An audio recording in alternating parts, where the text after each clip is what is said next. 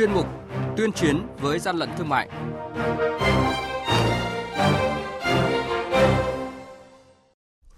Thưa quý vị và các bạn, thực hiện đợt cao điểm chống buôn lậu gian lận thương mại và hàng giả dịp cận Tết Nguyên đán Giáp Thìn, lực lượng chức năng tập trung triệt phá các đường dây làm giả hàng tiêu dùng được bảo hộ thương mại, thương hiệu tại Việt Nam –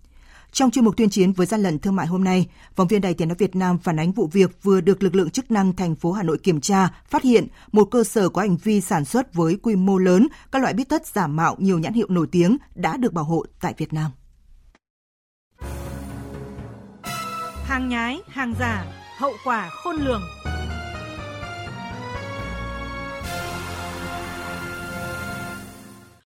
Sau thời gian dài xác minh, giám sát địa bàn, bằng các biện pháp nghiệp vụ, đội quản lý thị trường số 9 của quản lý thị trường thành phố Hà Nội phối hợp với đội cảnh sát kinh tế công an huyện Đông Anh vừa triệt phá một cơ sở có hành vi sản xuất bít tất giả của nhiều thương hiệu lớn đã được bảo hộ tại Việt Nam. Xưởng may này nằm sâu trong thôn Đại Vĩ, xã Liên Hà, huyện Đông Anh, thành phố Hà Nội. Tại thời điểm lực lượng chức năng ập vào kiểm tra, hơn 10 chiếc máy may trong hệ thống dây chuyền dệt bít tất của cơ sở này đang chạy hết công suất Quy trình sản xuất đã được cài đặt chế độ tự động hoàn toàn nên chỉ trong thời gian vài phút, các sản phẩm bít tất đã được dệt thành phẩm. Nguyễn Thị Hiền, một trong số công nhân đang làm tại xưởng may nói: Cây này thì em đến là đã có rồi, thì là mình cứ theo quy trình đấy mình làm thôi. Chứ mình cũng không nắm rõ được cái này là của ai đặt hay là phải đi đâu thì cái đấy là chú người ta không cho mình biết. Hôm nay làm những cái hàng này hàng này thì mình biết mình làm thôi. Cũng không biết là phải như thế nào cả. Theo cơ quan chức năng thành phố Hà Nội, mặc dù chủ cơ sở dệt may này vắng mặt, nhưng những gì ghi nhận tại hiện trường đã cho thấy các hành vi vi phạm của doanh nghiệp này rất tinh vi và được tính toán kỹ lưỡng. Theo lực lượng quản lý thị trường, rất khó để lực lượng chức năng phát hiện và kiểm tra cơ sở bởi đối tượng thuê địa điểm ở một nơi nằm sâu trong ngõ nhỏ, đan xen giữa các cơ sở sản xuất đồ gỗ. Để hạn chế quan sát của người dân xung quanh, bên ngoài đã được quây tôn kín mít, đóng cửa cả ngày lẫn đêm, ngoại trừ những thời điểm xuất hàng đi tiêu thụ. Thời điểm lực lượng chức năng kiểm tra, đại diện cơ sở không xuất trình được hợp đồng gia công hay bất cứ giấy tờ gì có chứng minh sự liên kết hợp pháp với thương hiệu lớn. Bước đầu, lực lượng chức năng ghi nhận số lượng lớn sản phẩm bít tất giả mạo nhiều nhãn hiệu đã được bảo hộ, được sản xuất tại đây như Nike, Adidas, Mizuno, Uniqlo. Ông Nguyễn Ngọc Tú, kiểm soát viên đội quản lý thị trường số 9 của Quản lý thị trường Hà Nội cho biết, Bước đầu, cơ quan chức năng đã làm rõ hành vi vi phạm của những người liên quan tới vụ sản xuất biết tất giả các thương hiệu nổi tiếng này. Với cái mục đích lợi nhuận ấy, thì các đối tượng mà sản xuất các hàng giả, hàng nhái trên thị trường ấy, thì họ thường sản xuất những hàng hóa kém chất lượng nhưng mang nhãn hiệu của đơn vị nổi tiếng. Thứ nhất là để thu hút người tiêu dùng. Thứ hai là có thể là những người tiêu dùng đã mua với số tiền thật nhưng mà lại phải nhận phải những chất lượng hàng hóa là hàng hóa kém chất lượng, hàng hóa giả. Theo quy định của pháp luật, hành vi kinh doanh sản xuất hàng giả, hàng đã được bảo hộ thương hiệu tại Việt Nam là hành vi bị cấm, cần lên án mạnh mẽ và xử lý nghiêm. Vì những hành vi này không chỉ gây thiệt hại về kinh tế và uy tín cho các doanh nghiệp có sản phẩm đã được bảo hộ, mà còn có thể gây mất niềm tin của người tiêu dùng đối với các thương hiệu lớn.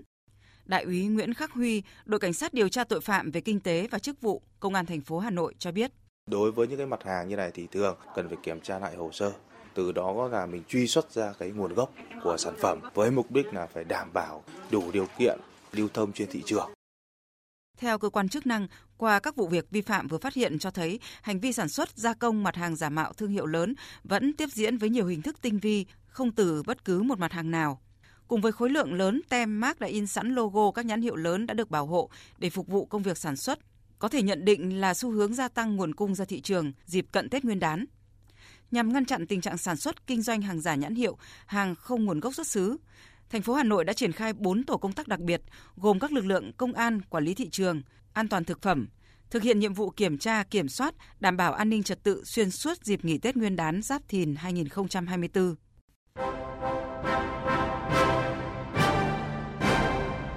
Chung tay chống hàng gian, hàng giả, bảo vệ người tiêu dùng.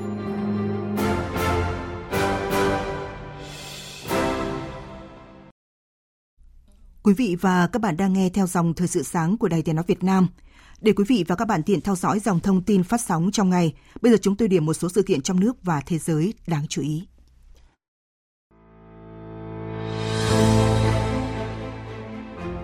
Thưa quý vị, hôm nay Thủ tướng chủ trì phiên họp chính phủ thường kỳ tháng 1 năm 2024. Phiên họp thứ 25 của Ban chỉ đạo Trung ương về phòng chống tham nhũng. Hôm nay, Đảng ủy cơ quan Ban tuyên giáo Trung ương tổ chức hội nghị họp mặt nhân kỷ niệm 94 năm ngày thành lập Đảng Cộng sản Việt Nam và lễ trao huy hiệu Đảng 40 năm, 30 năm tuổi Đảng cho các đảng viên của Đảng bộ. Hôm nay, lễ công bố và trao giải báo chí toàn quốc về xây dựng Đảng, giải Búp Liềm Vàng lần thứ 8 năm 2023 diễn ra tại Hà Nội. Đài Tiếng nói Việt Nam sẽ tường thuật trực tiếp sự kiện này trên sóng VV1 vào lúc 20 giờ 5 phút tối nay. Bệnh viện K Trung ương tổ chức bữa cơm tất niên tiễn người bệnh về quê đón Tết Giáp Thìn và bố trí những chuyến xe yêu thương đưa người bệnh về quê đón Tết. Tại nhiều địa phương trên cả nước tiếp tục có các hoạt động tặng quà Tết cho gia đình người có công, gia đình có hoàn cảnh khó khăn, công nhân lao động nghèo. Một số sự kiện thế giới, Hội nghị thượng đỉnh bất thường của Liên minh châu Âu diễn ra tại Bỉ nhằm thống nhất về việc tiếp tục hỗ trợ tài chính cho Ukraine. Trước thềm hội nghị thượng đỉnh, nhiều dấu hiệu cho thấy Hungary để ngỏ khả năng ủng hộ kế hoạch hỗ trợ Ukraine của khối. Tân quốc vương Đan Mạch Frederick X hôm nay có chuyến thăm Ba Lan. Ngân hàng Trung ương Anh hôm nay công bố lãi suất và báo cáo chính sách tiền tệ. Hôm nay mùng 1 tháng 2, Myanmar kết thúc tình trạng khẩn cấp. Trước đó, Hội đồng Quốc phòng và An ninh nước này đã 4 lần gia hạn tình trạng khẩn cấp kể từ tháng 2 năm 2021.